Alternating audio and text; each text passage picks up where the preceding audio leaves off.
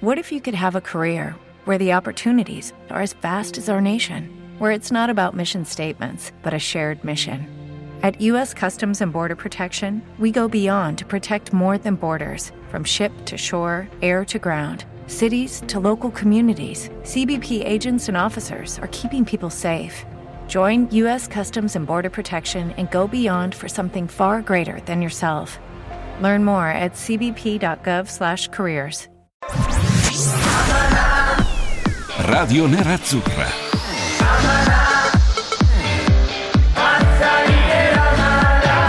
Radio Nerazzurra. Radio Nerazzurra. Amala. Eccoci qui, 11-6 minuti, questa è Radio Nerazzurra, Gabriele Borzillo con voi, soprattutto con me come ogni giorno, Andrea Solaini. Ciao Gabriele, Ciao un gran giovedì oggi. Un eh. gran giovedì ricco di cose, gioca l'Italia alle Frizzante. 18, frega niente a nessuno. No, l'Italia, di- specifichiamo, Sì, sì. l'Italia di calcio. L'Italia di, che- L'Italia di l'Italia di calcio gioca, gioca oggi alle 18 a Yerevan. In Armenia una partita complicata, comunque, Complicata, almeno ce la dipingono così, io Sì, non sono sì. così sul pezzo, te lo, te lo- confesso. Non so, non so dirti, secondo me è una partita che... Mi hanno devi- detto, ho letto attenti al contropiede armeno. E sono quelle frasi che mi lasciano sempre di Sì, ghiaccio, ma, anche, no? ma no, anche a me, perché uno dice ma che stai a dire? No, Cioè, nel eh, senso che immagino che l'Armenia sia evidentemente una squadra più scarsa di noi e presumibilmente si affiderà a una difesa di un certo tipo e ripartenza. leggerme- no? leggermente più scarsa di noi. Beh, Non penso di sì, da tanto, ranking, eh. adesso non sono sul pezzo neanche su quello, però mi sembra che l'Armenia non abbia proprio una tradizione. Però ha dei giocatori interessanti, ovviamente. Sì, non ultimo, anche uno arrivato di recente. Non ultimo, uno arrivato recentemente nella capitale italiana, cioè Mkhitaryan, che io... Sarebbe il colmo ci facesse detto- neri adesso. No, no, L'abbiamo ho- appena ho- ingaggiato. Eh, lo so, ma io ho detto eh, in epoche non sospette, io adoro Mkhitaryan e quindi è uno pericoloso, però francamente direi che il, eh, insomma, eh, il livello tecnico della nazionale armena non è che ci dovrebbe eh, far preoccupare più di tanto, almeno per quello che mi riguarda.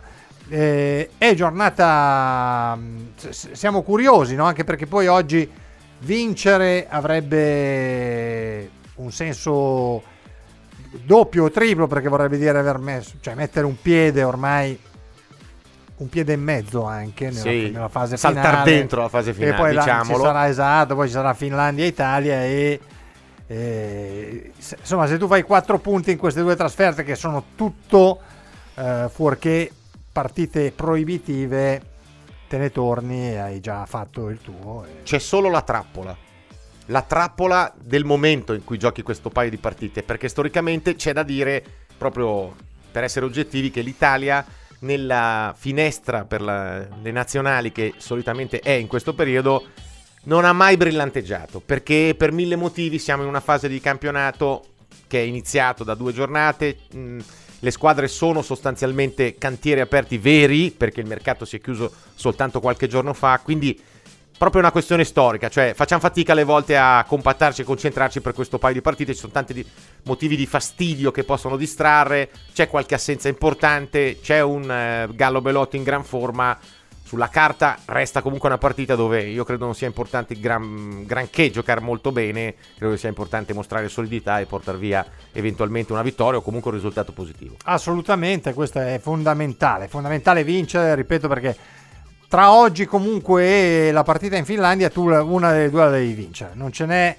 non c'è alternativa, una va vinta e senza se, senza ma, senza niente, perché altrimenti veramente diciamo che sarebbe, sarebbe un po' imbarazzante. Ecco, è vero, è vero quello che dici, in questo momento li- mh, storico, diciamo, solitamente, in questo momento proprio e- periodo, in questa epoca, la nazionale italiana non ha mai brillato per, per freschezza, per brilla- proprio anche... Inizio stagione, Eh, sai, inizio cioè, stagione, parte sì. atletica un po' così. Quindi bisogna, bisogna vedere, giocherà Belotti al centro dell'attacco, lo diciamo, Eh, giocheranno anche Chiesa e Bernardeschi ai suoi lati, Bernardeschi io con la Juve non l'ho ancora visto, Chiesa sì, per fortuna, e quindi fondamentalmente si- possiamo dire... Interessanti le dichiarazioni di Mancini riguardo ai giocatori del Toro. A parte Belotti, il discorso su che può estendersi anche a Izzo per intenderci e il, e il fatto di cavalcare l'unica squadra che è più avanti di quelle da, da cui lui pesca, perché il Torino avendo fatto i preliminari Esatto. ha iniziato molto prima e la condizione fisica chiaramente dei suoi giocatori è superiore, quindi mm, l'auspicio è anche infatti che sia proprio Belotti un po' il trascinatore, no? Lui che proprio du- quando Mancini ha iniziato l'avventura fece molto scalpore perché le prime convocazioni il Gallo rimase nel pollaio. Assolutamente, questo... Tu, eri da- questo- tu fu- tu fosti d'accordo? Ma a me Belotti è un, è un- è un personaggio... Neanche po'- un giocatore, un personaggio. No, è un È un personaggio... Avenger. È un Avenger. no, è un personaggio che mi lascia sempre un pochino... Mi perplide un pochino perché lui... A me piace molto. Devo dire Mm. che gioca per la squadra. Però non, non è... Non lo so. C'è Non ti sempre- accende- Manca, no, ti manca, manca la scintilla. manca uno a far 31. Ok, Pur- pur giocatore che riconosci giocatore. molto forte, Sì. però gli manca qualcosa che ti accenda Eh, sì. l'entusiasmo. Sì, mi- qualcosa mi accende l'entusiasmo. Lui lo vedo abbastanza. Boh, così. Non so Piatto, come. Piatto, piatto. sì, sì, piatto, piatto mi piace come definizione. Beh, abbiamo capito che Gabriele non è proprio un tifoso. No, non sono uno un super tifoso. di Belotti, Ci sta, ci insomma. sta. No, c'era stato anche un periodo durante questa durante quest'estate caldissima dal punto di vista del mercato eh, nel quale insomma si pensò anche a Belotti come sostituto di Mauro Icardi, ecco. Diciamo che secondo me Mauro Icardi è 10 volte più forte di Belotti. Eh, dieci- No, secondo me è una è di proprio- categoria sono altre categorie, sì. Altra categoria. Secondo me sì. Pur difficile, sempre difficile paragonare. No, no, chiaro, poi però- Belotti è sì, uno che gioca di più per la squadra. No, è no, ma non per sbatte, quello. è Quello uno- sono caratteristiche. Poi, che poi, allora, poi vorrei spezzare una lancia per Moreau, che tanto è andato via. Ormai si può Sì. parlare anche. Parliamone bene una volta. Parliamone bene. Sì, cioè smonterei un attimo la questione, nel senso che io ne ho parlato spesso, nessuno mi ha ascoltato ovviamente, chi se ne frega quello che dico io, però ho sempre evidenziato che il lato debole di Maurito fosse proprio quello, però poi a forza di dirlo, non io, ma in generale era questa, è stata un po' etichettata, questa cosa è, stata, è diventata un'etichetta che lui si è messo sulla spalla e quindi dal punto di vista della percezione anche dei tifosi un po' questa idea che lui fosse un po' molle in certi momenti, non andasse nel centro della mischia, non si facesse vedere proprio dai compagni come ci si aspetterebbe dal capitano e leader di una squadra. Questa roba, secondo me, è stata molto ingigantita, nel senso se, se ne è continuato a parlare, è diventato un fardello anche psicologico per lui, che in realtà in tante occasioni è un giocatore che ha partecipato, ha dato una mano, ha lavorato anche per la squadra. Si vedevano, c'erano partite dove questa situazione era un pochino più accesa, dove faceva qualcosa in più e proprio anche che non doveva per farlo vedere. Però il problema suo è che la sua efficacia sotto porta è di un livello tale, cioè top 5 del mondo, che fa sì che il resto della sua squadra, del suo package come giocatore, sia secondo me sotto quel livello lì. Cioè lui è uno stoccatore da livello top world, proprio mondiale, ma nel resto del che compone il pacchetto che compone un giocatore, secondo me lui non è di quel livello, anzi neanche di quello sotto. Forse gli manca proprio quel pezzo lì, che però fa parte di tutto il discorso anche psicologico di un giocatore che a 20 anni arriva all'Inter, diventa subito il più forte, il capitano, cioè un percorso non virtuoso secondo me che alla fine c'entra con questa mancata completezza del giocatore, non so come dire. Sì, sì, anche perché se tu vai a chiedere, no, l'hanno fatto nei mesi scorsi ai, ai difensori italiani, che non è che siano gli ultimi arrivati, Eh, no. anzi, no, a livello europeo, vantiamocene, abbiamo... È la scuola, la scuola. ecco. Intervistati tutti quanti, la maggior parte ti dice che se c'è uno proprio immarcabile che non sai quello che fa da un momento all'altro Esatto. di rigore è lui. E quindi questo da, da un certo punto di vista eh, depone a suo favore, dopodiché ci sono dei limiti oggettivi dei Riccardi fuori dai, dai 20 Evidentemente, metri, no? la cronaca, la fredda cronaca. La cronaca ci dice questa cosa. È un peccato. Io credo che magari a Parigi possa migliorare un pochino rispetto alla- al Mauro che, che noi ci ricordiamo. Eh, facciamo anche presente che l'anno prossimo, perché qua sembra che la telenovela sia chiusa. No, no, no. Cioè, qua Se no non ne parleremo. Esatto. Diciamo che non è che è chiusa. È in prestito. Esatto. È in prestito. È come se ci fosse interrotta una serie, no? Ma la Bellissimo, serie ricomincia. proprio- perché la serie ricomincia. Eh sì, eh sì, sì, sì. L'anno prossimo la serie ricomincia. Ce Settima stagione. Ce l'abbiamo qua, esatto, Icardi, settima, settima stagione. Questo naturalmente al netto delle prestazioni dell'Icardi, perché l'unica cosa in cui l'Inter ha un pochino, diciamo, dovuto cedere è il fatto che il Paris Saint-Germain se l'è preso col diritto di riscatto. Quindi è chiaro che Esatto. dipenderà da, da Leonardo e da come lui di fatto giocherà, perché Sì. poi come si integrerà in quello spogliatoio lì. Soprattutto quello. Perché c'è anche il problema di Parigi, e lui potrebbe avvantaggiarsi di questo, è che adesso a Parigi parlano tutti soltanto di Neymar. E Neymar il problema di Paris Saint-Germain non è Icardi di certo, anzi Icardi è la Assolutamente no. soluzione, perché ora hanno anche Cavani infortunato e loro in Liga non è che possono giocarla così. No, una sennò- l'ha già persa. Appunto, e non è che cap- sia capitato così tante volte negli ultimi cinque anni. Quindi lui in realtà ha un po' la tavola apparecchiata per, tra virgolette, poter dire a fine anno, cioè, abbiamo capito chi sono e che tipo di giocatore sono o no? Vogliamo mettere una pietra sopra quello che c'è stato, eccetera, eccetera, e parlare in altri termini o no? Lui ha la possibilità adesso di farlo vedere. Però ci sono variabili, perché comunque è in una delle migliori squadre del mondo, quindi ha una concorrenza fenomenale. E poi è una questione anche umana, caratteriale, cioè è inserito lì dentro, che mi dicono, e sì, le cronache ci dicono non essere proprio uno spogliatoio di croce rossine. No. Vedremo come lui si integra. È sicuramente Oltretutto- uno step di crescita. Sì, oltretutto lo ricordavamo, ma lo ricordiamo anche oggi. A giugno del 2020 scade il contratto di Cavani. Quindi in realtà diciamo che il Paris Saint-Germain non ha una punta. No, vera. ma il Paris Saint-Germain infatti non è il classico prestito in cui lui deve stare attento perché sai, non è di proprietà e magari fa giocare gli altri. No, il Paris Saint-Germain è il prestito con diritto di scatto è mascherato perché le esigenze dei tempi hanno fatto sì che ci volesse questo, è successo l'ultimo giorno di mercato, ma in realtà il Paris Saint-Germain ha idea che Icardi possa essere e come le reti del Matador al centro dell'attacco. Poi intorno gli metteranno i migliori frombolieri come fanno sempre e non cambia moltissimo in realtà, sono solo caratteristiche diverse. Sì, sì, esatto. Magari mh, diciamo che il Cavani che ci ricordiamo, no? il bel Cavani era uno che usciva dall'area, partecipava, era, era più completo. È un centravanti diverso. Secondo me è più completo di Mauro. nella dici che è più completo? Per me sì, per me Cavani. Io adoro Cavani. No, so. no, è un giocatore... eh, Ho una passione Eh intrinseca beh, per stare. no, no, ma dalla tripletta? Da quella No, tripletta ma- là con la Juve? È proprio, è proprio Quella- che io lo adoro, cioè, avrei voluto vederlo tanto con la maglia dell'Inter. Ma Uno dei grandi rimpianti di Sì. Gabriele, ce l'abbiamo. cioè, l'abbiamo. È il Matador. È il Matador Cavani, come anche Mkhitaryan, è un altro che a me sarebbe piaciuto tanto vedere. Questo è ancora peggio perché è andato alla Roma. Eh, lo perché so. sai, Cavani non si poteva prendere di di No, fatto. Cavani non non è che non te poteva, l'hanno preso. eh, non si non poteva poteva. prendere. Invece a questo punto mi viene da pensare Mkhitaryan si poteva prendere. Mkhitaryan si poteva prendere, ma all'Inter Però Conte lo Inter qua- conosce molto bene. Sì, eh. però questa Inter non serve. Esatto, ma poi dico, Conte lo conosce Sì, molto sì, bene. sì, quindi se fosse stato un giocatore così, diciamo, che ruba l'occhio anche all'allenatore, magari gli avrebbe detto a Marotta, proviamo a sentire, guarda che Mkhitaryan si muove. Tra, tra l'altro, oggi, a proposito di rimpianti, c'è, un, eh, c'è una bella intervista, un bel pezzo su FC Internews. eh, Marco Branca che parla della- delle- dell'estate del 2011 e del mancato arrivo di Sanchez che sembrava veramente essere a un passo dalla maglia nerazzurra. Poi, come avevamo spiegato ieri, insomma, arriva al Barcellona, Eh. 40 milioni all'Udinese, non so quanti milioni a lui, l'Inter all'epoca non poteva, cioè ricordiamoli gli acquisti dell'epoca, se no uno Pereira...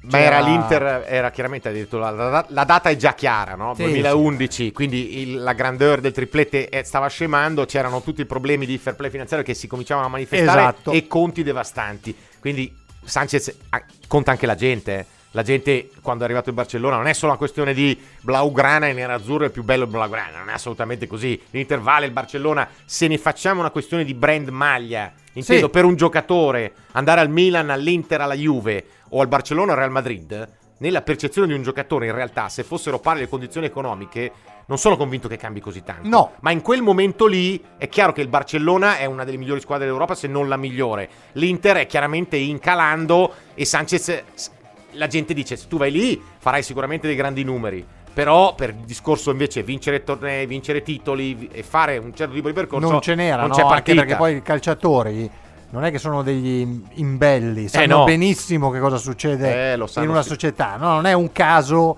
che eh, oggi conti a posto, proprietà nuova, soldi che girano.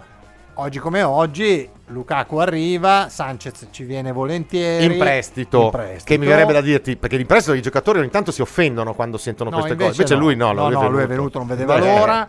eh, si parla di Eriksen, in- si parla di certi giocatori perché questi giocatori qui oggi come oggi possono arrivare. Non è più un miraggio, eh beh però l'ingaggio, no, questa, questa gente qua è gente che può arrivare. Detto ciò, continuiamo a parlarne dopo perché adesso c'è la pausa. Salutiamo Francesco, ciao, ciao anche a te e anche a Alessandro, buongiorno, buongiorno. a te. Buongiorno, Insomma, buongiorno a tutti. Scriveteci, parlateci, diteci delle cose, non insultate Solaini ma neanche me. Ma non è un problema. Fa niente, ho insultato Solaini, ma neanche me. Ma eh, no, per favore, che sono anziano, ho, diritto a Sei qualcosa. sensibile. Sono Poi- sensibile. poi mi si intristisce. Esatto, pubblicità, ci sentiamo qui fra poco, Radio Nerazzurro.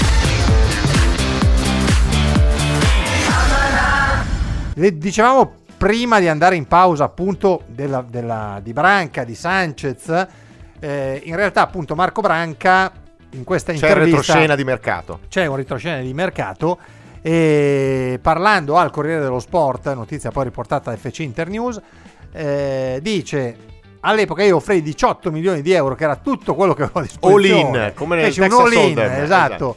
Per il ragazzo eh, misi anche sul piatto il fatto coi Pozzo di conoscerli da 15 anni, di essere... Cioè, da, Eh, perché 15 Pozzo da anni, convincere non è da, che è da proprio 20 semplice. anni, da più di 20 anni, no. Poi lui aveva giocato anche in Tanti anni, mi sembra, Udine, no? sì. Quindi, ma mi, mi risposero picche arrivò il Barcellona, 26 milioni più 12 di bonus, insomma. Sì, però i 38 bonus milioni. erano che dovesse fare tipo un chilometro di corsa al giorno. Sì, quindi facilmente sì, raggiungibile. facilmente raggiungibile. Oltretutto, il, eh, come se andate a, a vedere durante la pausa, il, Sì, sì. il Barcellona era campione d'Europa in, In carica. carica. perché aveva battuto 3 a 1 eh, il, il Manchester United in finale. Nel 2010. vecchio glorioso Wembley. nel vecchio e nuovo. glorioso Wembley, esatto, prima di quello nuovo.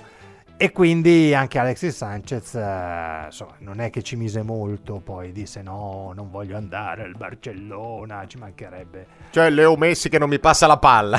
Ah, nella maniera più totale, ci mancherebbe. Salutiamo anche Antonello perché ciao ragazzi e quindi ciao anche a te. E... Vabbè, insomma, questa è la situazione dell'Inter eh, di quell'epoca. L'Inter che poi ricordiamolo venne comprata, venne acquisita da Eric Toir e andò sotto settlement agreement, insomma ci furono tutta una serie di vicissitudini dalle quali oggi finalmente forse No, dalle quali si è usciti nel Sì. corso dell'ultimo anno praticamente. Sì, direi di sì, con questa proprietà. La quale, non contenta, va a ingaggiare eh, Marotta a gennaio. Marotta fa una sua personalissima. Fa- ha un suo, diciamo, modo personalissimo di condurre una società che non è che sia particolarmente democratico, ma questa cosa non è che gli viene dagli anni passati alla Juventus. No, perché si fa così. dicono.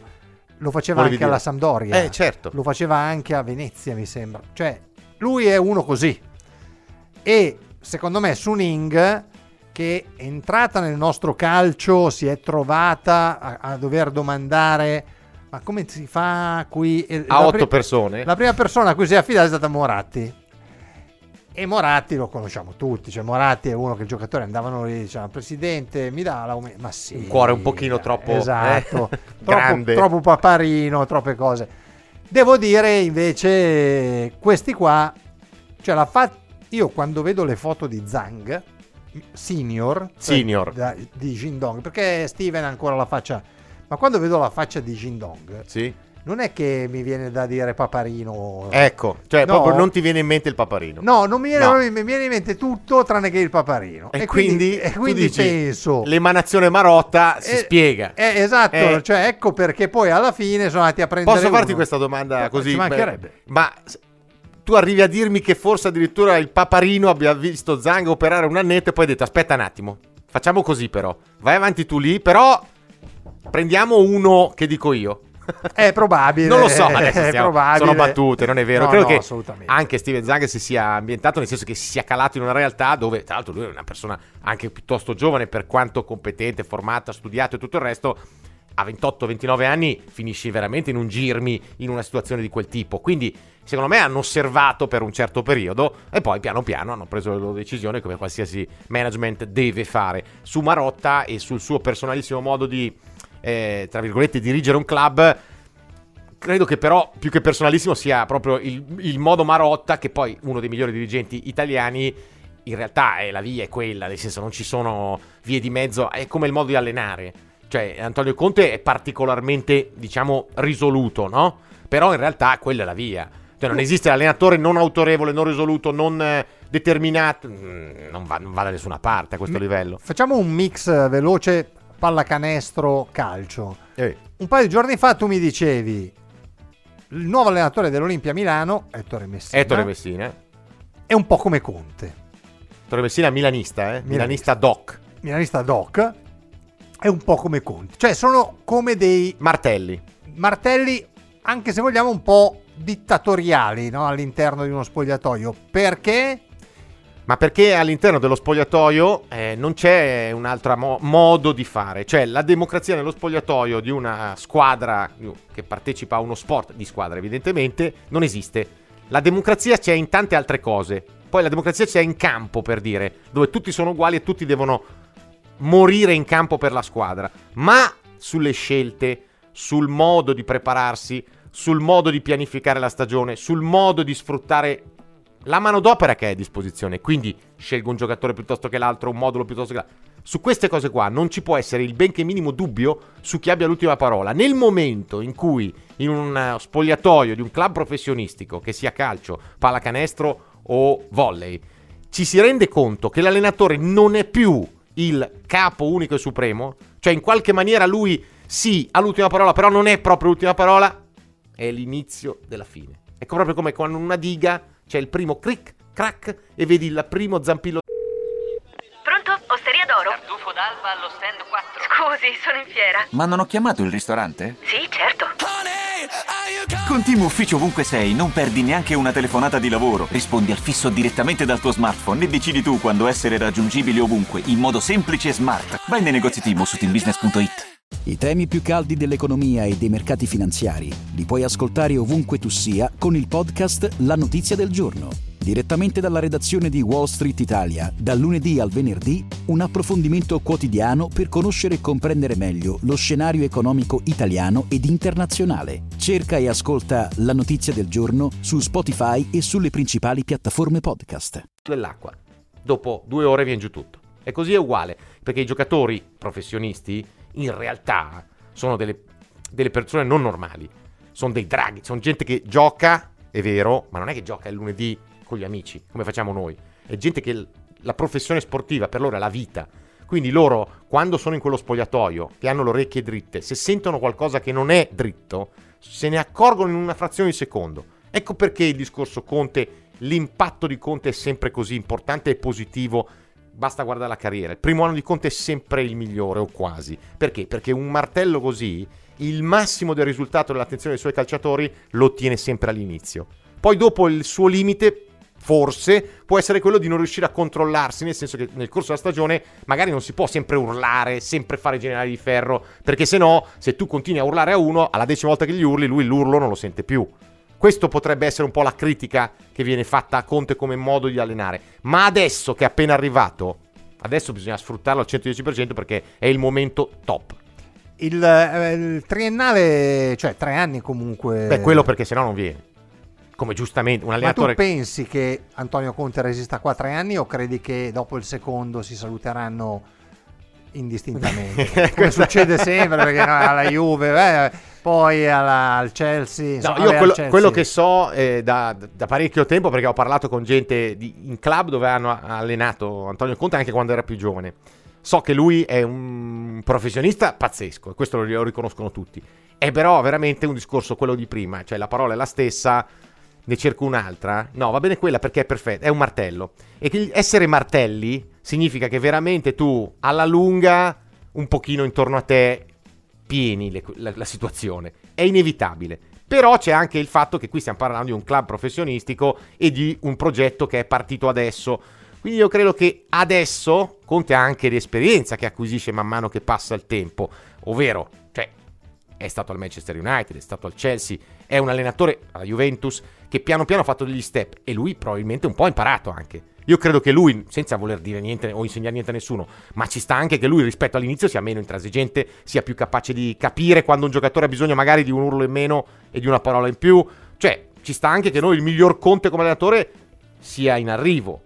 Sì, perché poi uno piano piano me Beh, lo insegni. le esperienze si, si eh, migliora, esatto. no? È ovvio. Lui è molto intelligente, mi sembra uno molto sveglio, no? Quindi non credo che faccia delle cose che non vengono a suo favore. E questa qua, la capacità di essere martello e però alle volte non paparino, ma un pochino allentare la cosa è una roba in cui lui sarà sempre più a suo agio rispetto all'inizio dove secondo me invece evidentemente un po' forse faceva fatica perché era tutto preso dalla nascita della sua seconda carriera e per di più lui che ha fatto il giocatore professionista a quel livello lì ha anche più pressione, no? Perché inizi tardi, hai smesso a 35 anni, hai la voglia di fare, sei, se sei martello dentro diventi un martello pneumatico. Dopo 10 anni magari cali un attimo. È un po' come il famoso proverbio napoletano: eh, mazze e panelle fanno i figli belli, ma le panelle senza le mazze fanno i figli pazzi. Cioè, quindi hai, hai la necessità, no? Di, questa una.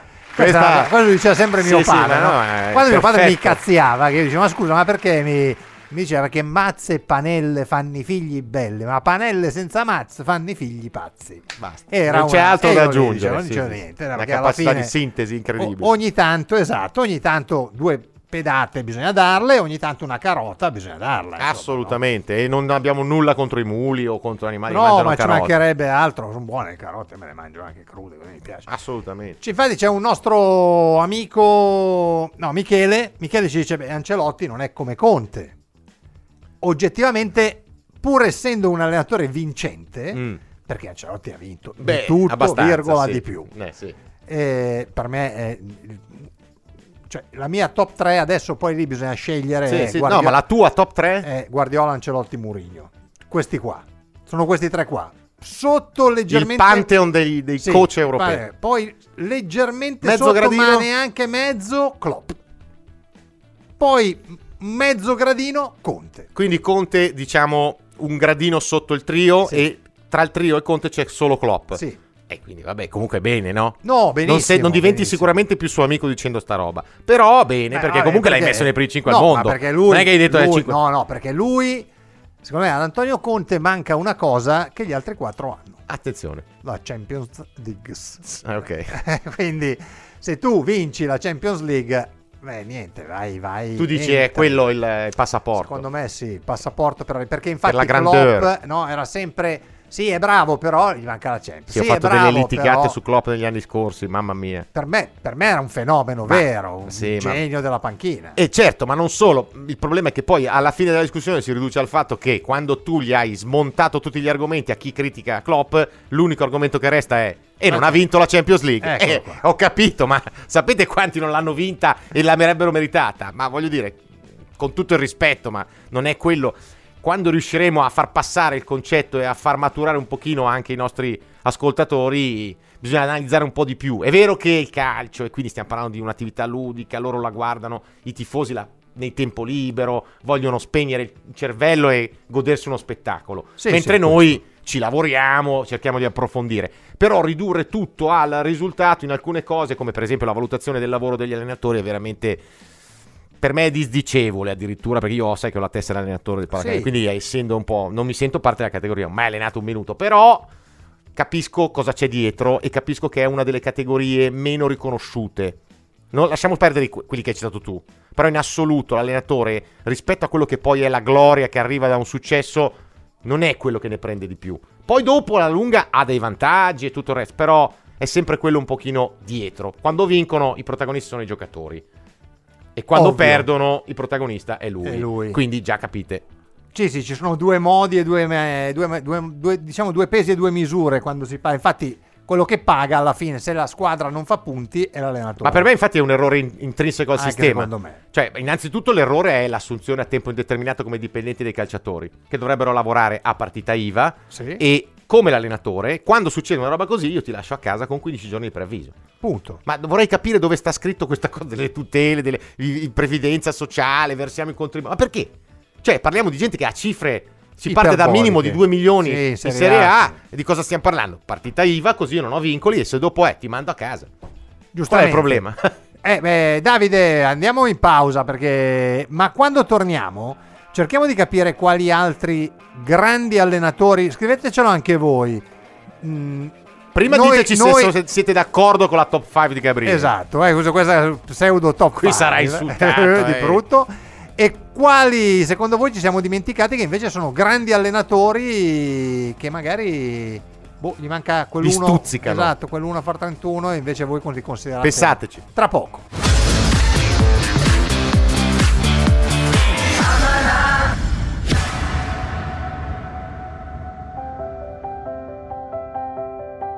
Ci sono storie che restano impresse nel cuore e nella mente. Che restano impresse nel cuore e nella mente. Che restano impresse nel cuore e nella mente. Che restano impresse nel cuore e nella mente. Storie che ci legano a ricordi, momenti, attimi. Ascolta i nostri podcast dedicati alle storie nerazzurre e rivivi quando vuoi tutte le avventure dell'Inter. Tutte le avventure dell'Inter. Scopri storie nerazzurre e tutti gli altri podcast sulla nostra app Radio Nerazzurra, disponibile su Google Play ed Apple Store. I podcast di Radio Nerazzurra. Emozioni da ascoltare. Ah, mi chiedevano prima di andare avanti con quella Ecco. storia degli allenatori che mi piaceva. Sì. Se- ah, Su Ancelotti ci sarebbe da capire, ci dice Gabriele, se nei momenti di necessità va giù di martello pure lui oppure no. Secondo te Ancelotti è uno che picchia duro quando c'è bisogno? Allora, eh, il segreto del grandissimo allenatore è, ne parlavamo un attimo fa, far vedere in conferenza stampa una faccia, andare in spogliatoio e farne vedere un'altra. Secondo me in questa cosa, valutare oggi Ancelotti, che è nella parte, diciamo, di matura- maturazione massima della sua carriera, io credo che 15 anni fa, ogni tanto è entrato nello spogliatoio del Milan e ha fatto cadere i muri. Senza alcun problema. Poi che non sia uno che si trascina questo status e quindi tu te ne accorgi perché se Conte fa tremare i muri di uno spogliatoio, io non credo che vada fuori, va a cena e parla e ride e scherza. E quello è la parte invece che secondo me Ancelotti è in grado di fare, come- oppure come Klopp è in grado di fare. Cioè questa cosa di lasciarsi scivolare addosso quello che è appena capitato. Ancelotti secondo me era uno che era molto pacioccone all'aspetto, ma che poi dietro... cioè, Di Pacioccone aveva no, poco. pochissimo. Se sgarravi, secondo me non era uno che faceva passare niente. Poi è uno che ha giocato. Anche lì il vissuto conta. Carlo Ancelotti è stato al centro dei centrocampi prestigiosissimi tra Roma e il Milan di Sacchi. Cioè, uno che. e spogliatoi relativi, eh. Perché quando diciamo che hanno giocato in grandi squadre, conta anche aver giocato entra- essersi cambiati in quegli spogliatoi. Dove c'era della gente mostruosa dal punto di vista della personalità. Lui ha visto tutto. Quindi sa tutto in anticipo. E quando vede qualcosa che non gli piace, secondo me, sa anche far sentire alla grandissima. Anche secondo me, sai che è uno Mm. che. Comunque, eravamo arrivati a questi Alla allenatori, lista. alla lista di questi allenatori. Insomma, io avevo parlato di. Di Murigno, avevo parlato di Ancelotti, avevo parlato di Guardiola. Top three, top three, questi three, tre. Poi dopo un filo filo sotto Klopp e ancora un filo sotto Antonio Conte. Questi erano i cinque nominati da Gabriele. Ne- Allora, abbiamo pensato, fatto mente locale così durante la Veloce. pausa. Io. Qualcuno ci ha suggerito qualcosa? No, ci hanno Secondo me Murigno. Io pa- Mourinho- partirei da due mostri, anzi un mostro che abbiamo saltato e ti chiederei un parere su di lui perché obiettivamente ne hai citati cinque, lui no. È vero che è ritirato, cioè Sir Alex Ferguson. Beh, Sir Alex Ferguson è un altro genio, mostro del calcio. Diciamo che lo teniamo fuori dai top 3 perché è ritirato? Se no Perché lo non mettevi allena lì. più, se no, eh, beh, lui è, lui è una leggenda. Lui è una leggenda del calcio, del calcio inglese, Mondiale, calcio in mondiale, realtà, esatto. perché è una leggenda. Tu parli di Ferguson, lo conoscono dappertutto, Eh sì. dal- dal- dallo Zimbabwe alla, alla- all'Alaska. Cioè, Grado di riconoscibilità simile alla pazzesco, Coca-Cola. Sì, pazzesco, pazzesco. E un altro genio assoluto e monumento non particolarmente pubblicizzato, anche lui adesso non allena più, però è stato un condottiero di un paio di squadre della sua nazione in cui ha fatto particolarmente bene, Otmar Hitzfeld. Eh, Hitzfeld ha vinto anche lui, ha fatto il triplete, ha vinto Eh, tutto. Ha vinto tutto. Bayern e Borussia Dortmund Anche- soprattutto. sì, soprattutto Borussia Dortmund. Come mai soprattutto Borussia Dortmund? Hai me- vinse una memoria? finale- vinse una finale. Gol da metà campo, le cose lì. Champions League. Gol- Non, ricordo Vabbè, chi. Però comunque. vabbè, vinse una finale col Borussia Dortmund di Champions League e- ed è un mostro. Insomma, allenò il Bayern. Anche secondo lui. me. Però è ritirato. Io facciamo che i ritirati. Va bene, va bene, ho capito. Eh. Marcello Lippi è ritirato?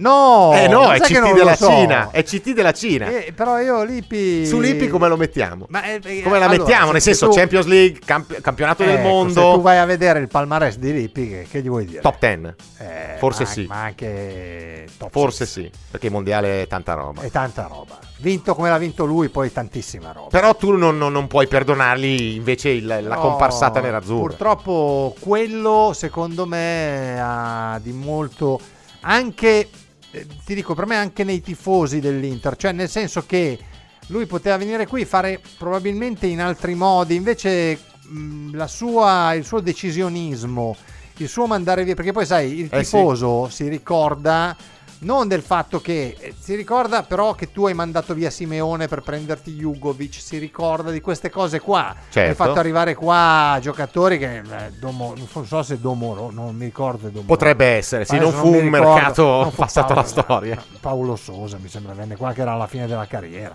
Adesso vado un Tu po' a dici memoria. partendo così non si va mai bene. No, perché se poi tu decidi di fare piazza pulita e di portare i tuoi e di mettere sempre i tuoi, Non puoi sbagliare e poi non mai. puoi sbagliare mai. E non, non c'è alternativa. Lui, su di lui pesa gravemente l'eliminazione con Rosenborg dalla... Mi sembra che... No, chi era?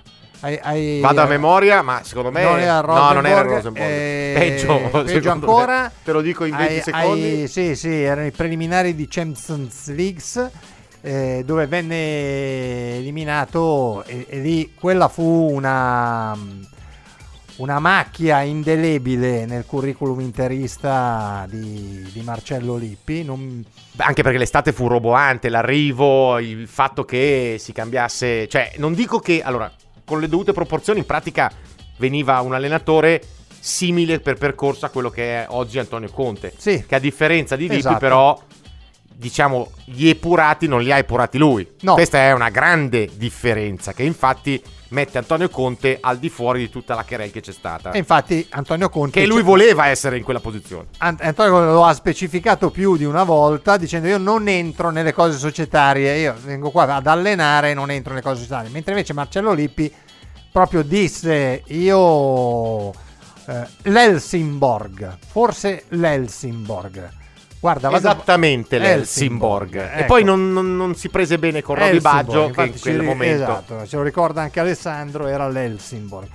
Quella cosa lì, secondo me, eh, è pesata in maniera enorme sul, sul curriculum di, di Ant- E sulla percezione Sì, anche e sulla percezione dei tifosi di, di Marcello Lippi. Nonostante Marcello Lippi abbia vinto la Champions, nonostante Marcello Lippi abbia vinto la Coppa Italia, gli scudetti, abbia soprattutto vinto un mondiale, ripeto, guardate che vincere un mondiale No, è quello che è veramente complicato, La eh. coccarda vera è quella. Sì, sì. La Champions League 96 con la Juve è, una grande, è un grande risultato, ma non è neanche lontanamente No, paragonabile. no, no, perché per me la Champions League non è paragonabile a un mondiale. Poi conto ne vinci 3, 4, 5 di Champions League, ne vinci una. Non dico che può capitare a tutti, però è ovvio che è diverso. Se Mondiale hai una vale. grande squadra, insomma, hai problemi. No. L'Italia, quell'Italia lì, secondo me, non godeva dei favori del pronostico. Era un'Italia che veniva da Calciopoli. Era, lui lì fece veramente un capolavoro tenendo unito un gruppo dove non c'erano differenze. Io gioco nel Milan, tu giochi, tu giochi nella Juve, l'altro nel Torino. Non gli frega niente.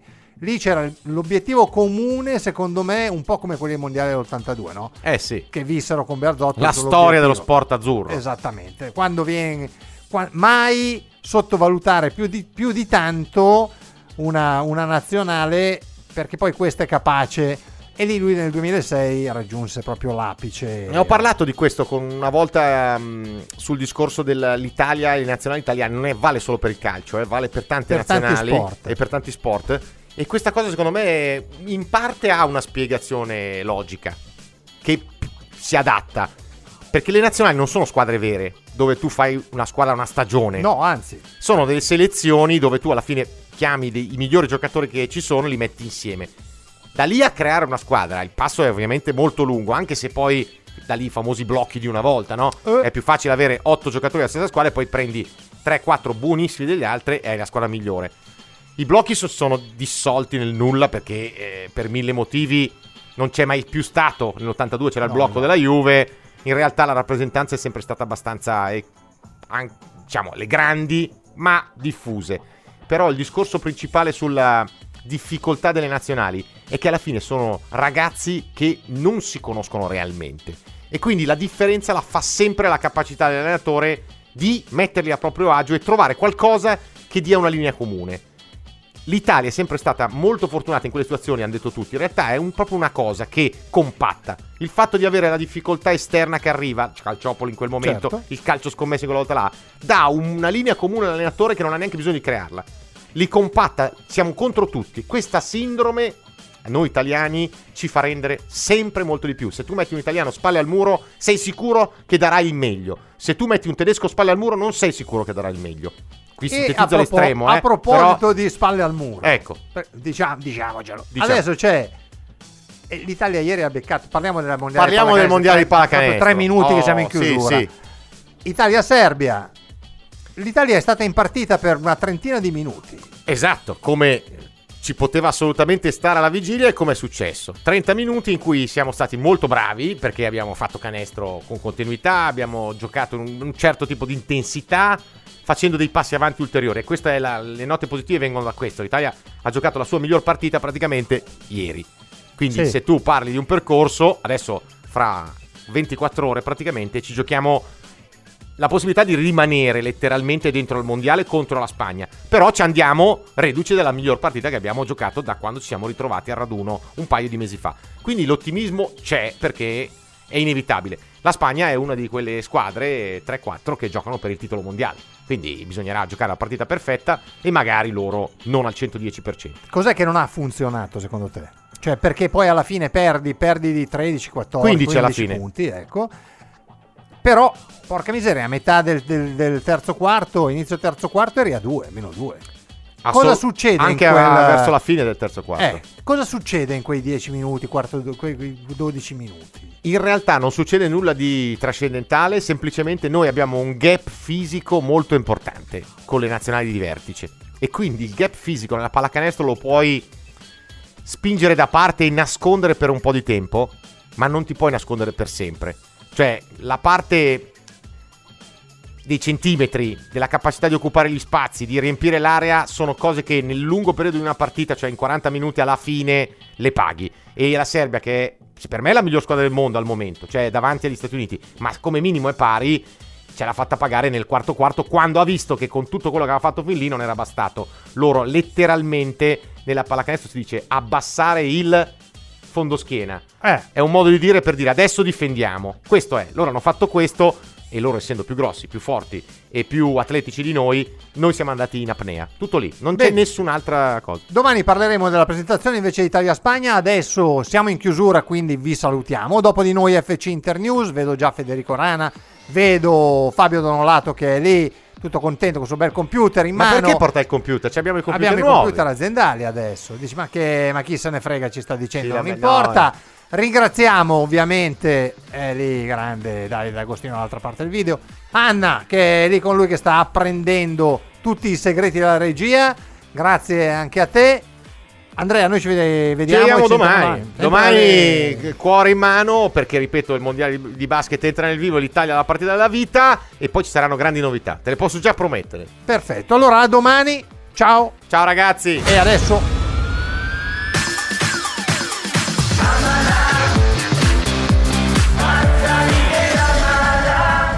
Radio Nerazzurra. Amala. Pronto? Osteria d'oro? Tartufo d'alba allo stand 4. Scusi, sono in fiera. Ma non ho chiamato il ristorante? Sì, certo.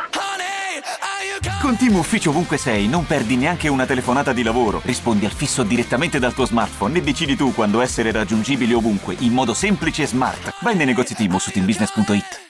I temi più caldi dell'economia e dei mercati finanziari li puoi ascoltare ovunque tu sia con il podcast La Notizia del Giorno. Direttamente dalla redazione di Wall Street Italia, dal lunedì al venerdì, un approfondimento quotidiano per conoscere e comprendere meglio lo scenario economico italiano ed internazionale. Cerca e ascolta La Notizia del Giorno su Spotify e sulle principali piattaforme podcast.